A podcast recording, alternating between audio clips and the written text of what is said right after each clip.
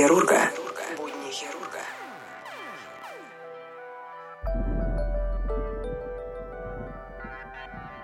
Всем доброго времени суток. Вы слушаете подкаст «Нотабene будни хирурга», 14 выпуск. В данном выпуске я расскажу вам про врачей-убийц, врачей-маньяков, которые оставили свой след в истории человечества –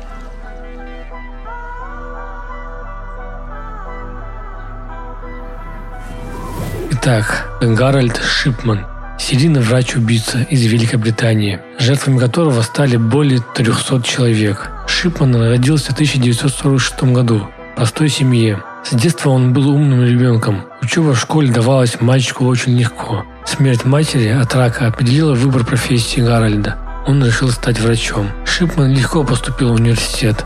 Блестяще закончил его и начал работать в больнице. Женился и обзавелся кучей детей.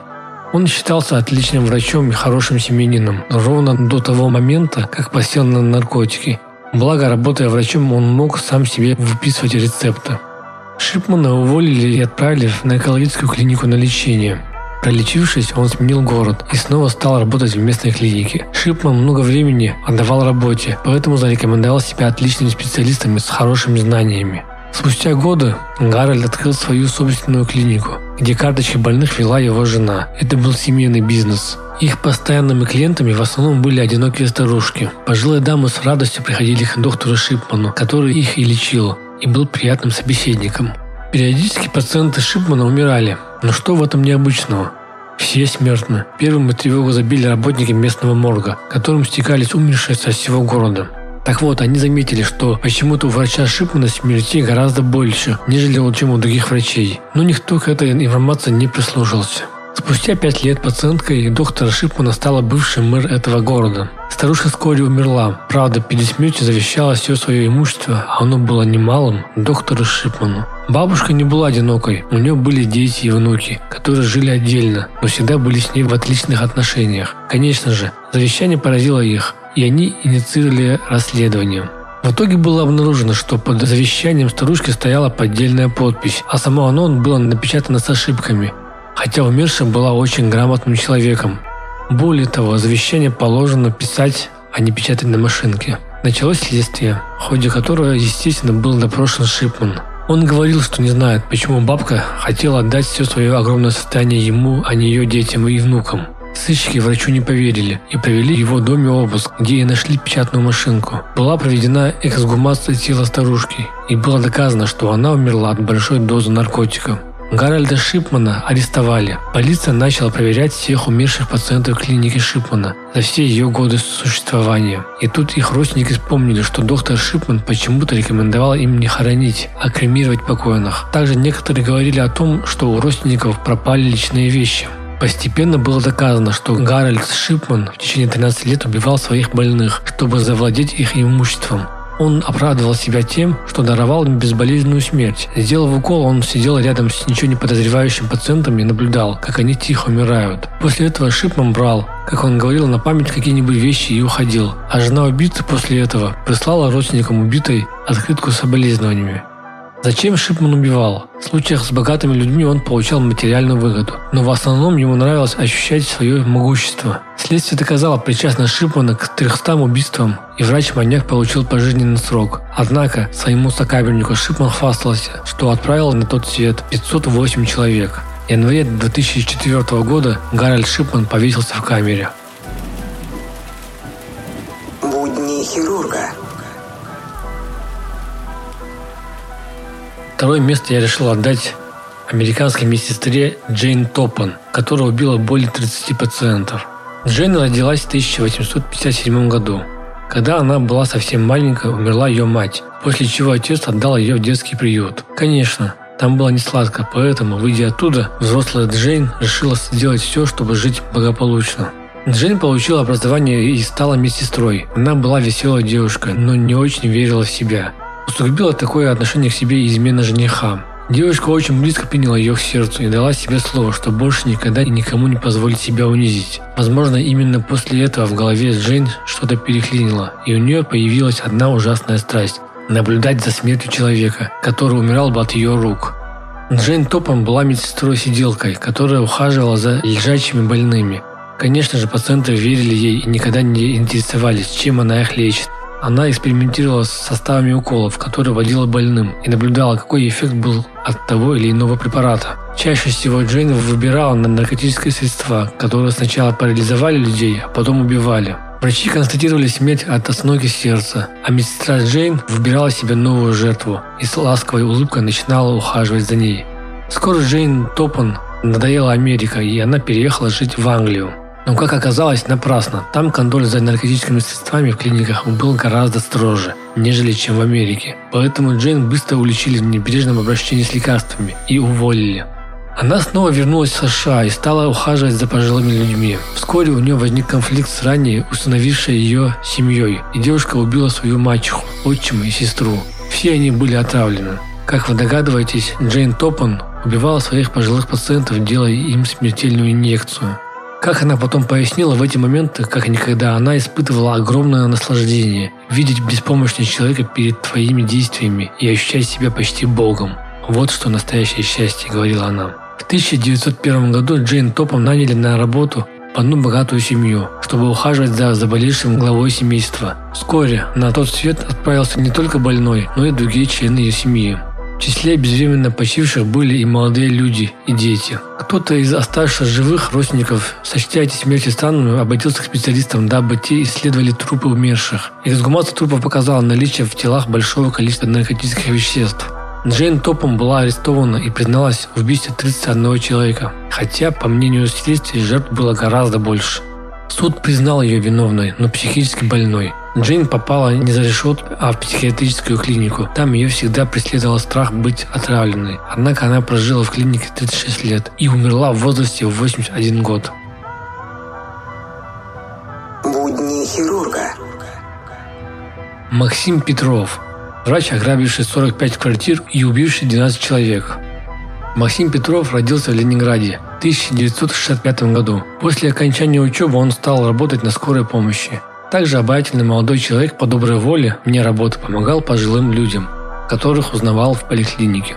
Он приходил к ним, измерял давление и в случае необходимости делал укол. Конечно же, не тот, который поправил бы им здоровье. Старики теряли сознание, а Максим в это время грабил их квартиры и уходил. Старики позже приходили в себя, но им в голову не приходило обвинить в воровстве душевного врача. Первая жертва, которую убил Петров в 1999 году, стала дочь одной старушки, пришедшая не вовремя навестить свою маму. Петров в это время, усыпив старушку, грабил квартиру, и тут заявилась дочь, и он ее убил. После этого случая Петров понял, что к каждому случаю надо готовиться более тщательно, чтобы пациенты не могли раньше времени проснуться и чтобы их родня не приходила. Проснувшиеся старушки и старики все же заявляли в милицию, так что следствие пусть и медленно, но все же шло.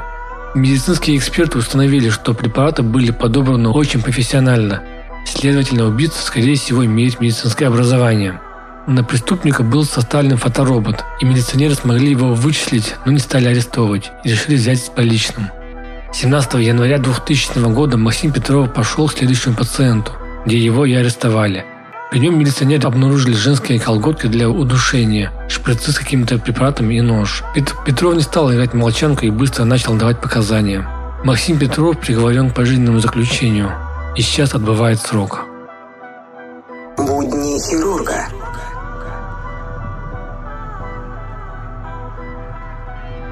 Марсель Петю. Французский врач, убивший 63 человека. Марсель Петю родился в 1897 году в пригороде Парижа.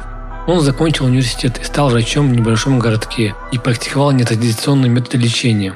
Популярность его была велика, поэтому неудивительно, что в 1927 году Петю избрали мэром города, потом и генеральным советником департамента. Марсель Петю к этому времени счел себя таким великим политиком, что решил покорить Париж, но безуспешно. В итоге ему пришлось вернуться в родной городок и начать работать врачом, ведя довольно скромную жизнь. Началась Вторая мировая война. Франция была оккупирована фашистами. В какой-то момент Марселю надоело заниматься больными, и он придумал себе чудовищный бизнес. Евреев, преследуемых нацистами, он обещал нелегально переправить США. Люди соглашались, но Петю вовсе не собирался никого никуда отправлять. У него был кабинет, состоящий из двух смежных комнат, в двери между которыми был глазок. Когда желающий уехать человек приходил в этот кабинет, Петю проводил его в дальнюю комнату. Там врач-убийца вводил ему либо сильнейший яд, либо пускал в комнату газ, а сам с удовольствием наблюдал через глазок за мучениями несчастного. После Петю открывал в полу крышку люка и бросал туда тело умершего вниз. Известь. Ранней весной 1944 года в дом Петю залезли бродяги, решили там погреться. Хозяина не было, поэтому они развели огонь в камине, нашли бутылочку вина, выпили и уснули. Сильный ветер раздул огонь в непотушенном очаге и начался пожар. Бродяги сгорели. Соседи увидели огонь и вызвали пожарных. И пожарные, туша дом, обнаружили старую потайную комнату с люком, открыв которую они увидели яму с человеческими костями. Узнав о пожаре в доме, Марсель Петю предположил, что комната будет найдена и сбежал, потому и остался безнаказанным. Прошло некоторое время. Петю, думая, что все его забыли, однажды объявляется в городе, но его расчет не оправдался. Петю узнают и против него возбуждают уголовное дело. Он признается в 63 убийствах, хотя следствие смогло доказать лишь 27 случаев. Марселя Петю приговорили к расстрелу. Приговор приведен в исполнение 26 мая 1946 года. Будни хирурга. Василий Кулик Василий Кулик – российский врач скорой помощи, насильник, жертвами которой стали 13 человек. Василий Кулик родился в 1959 году в Иркутске, в семье профессора и директора школы. Мальчик был болезненным, всегда наблюдался у врачей, поэтому, повзрослев, также решил стать врачом. Кулик постоянно хотел сексуального контакта. Учась в институте, чтобы удовлетворить себя, он подмешивал потенциальным партнершам спиртное лекарство, отчего те не могли сопротивляться и потом плохо помнили, что было. После вуза Василий все-таки женился, но семейная жизнь ему не нравилась. По его словам, занимаясь любовью с женой, он представлял, что делает это с маленькими девочками. Вскоре он начал работать участковым врачом. Кулик получил медицинское образование, но врачом в душе так и не стал. Он не любил своих пациентов. Более того, они его раздражали. И Кулик делал все, чтобы больные как можно реже к нему приходили. Вскоре люди поняли, с кем имеют дело, и начали ходить к другим врачам. Первое изнасилование Кулик совершил весной 1982 года. Жертва стала маленькая девочка. Негодяю понравилось. После этого он стал насиловать и насиловать. Некоторые жертвы заявили в милицию об изнасиловании, но участковый врач почему-то не попал в их поле зрения. Сначала он оставлял жертв живых, но после его душа стала посетить убийство. Он в своих мыслях представлял, как прекрасно сначала использовать, а потом изощренно умертвить жертву. Причем, по словам Василия, он убивал жертв неосознанно, во время экстаза. Когда все заканчивалось, жертва уже была мертва, а сам он даже не помнил, как это случилось. Врач находил себе партнеров среди больных. Ему было абсолютно неважно, с кем иметь дело. Женщины, старухи, дети – все становились объектами домогательства врача скорой помощи, потом его жертвами. После акта он душил людей, а некоторых даже резал на куски. Улик вел дневник, который после преступления записывал все, и данные о жертве, и все происходившее, и все свои эмоции. Выследили Василия Кулика абсолютно случайно. В тот день ему исполнилось 30 лет, и Кулик решил сделать себе подарок – изнасиловать ребенка. Он решил увезти одного мальчика на заброшенный пустырь, но люди увидели странную парочку и пошли за ними. Когда люди поняли, что мужчина пытается изнасиловать ребенка, то скрутили его и вызвали милицию. После этого следователи провели обыск в его квартире, где обнаружили нож и патроны. Мать Василия знала, что в холодильнике лежит дневник сына. Она незаметно от сычка взяла его и спрятала. Когда все ушли, женщина впервые прочла его. Ужаснулась. Она решила сжечь злополучную тетрадку, чтобы никто ничего не узнал. На следствии Кулик подробно рассказывал о своих действиях, говоря, что ему нравились сексуальные контакты с детьми и их последующее убийство. Нравились Кулику и инвалиды. Однажды он встретил слепую девушку, которую он также изнасиловал и убил. Как они шли за ним? По его словам, добровольно.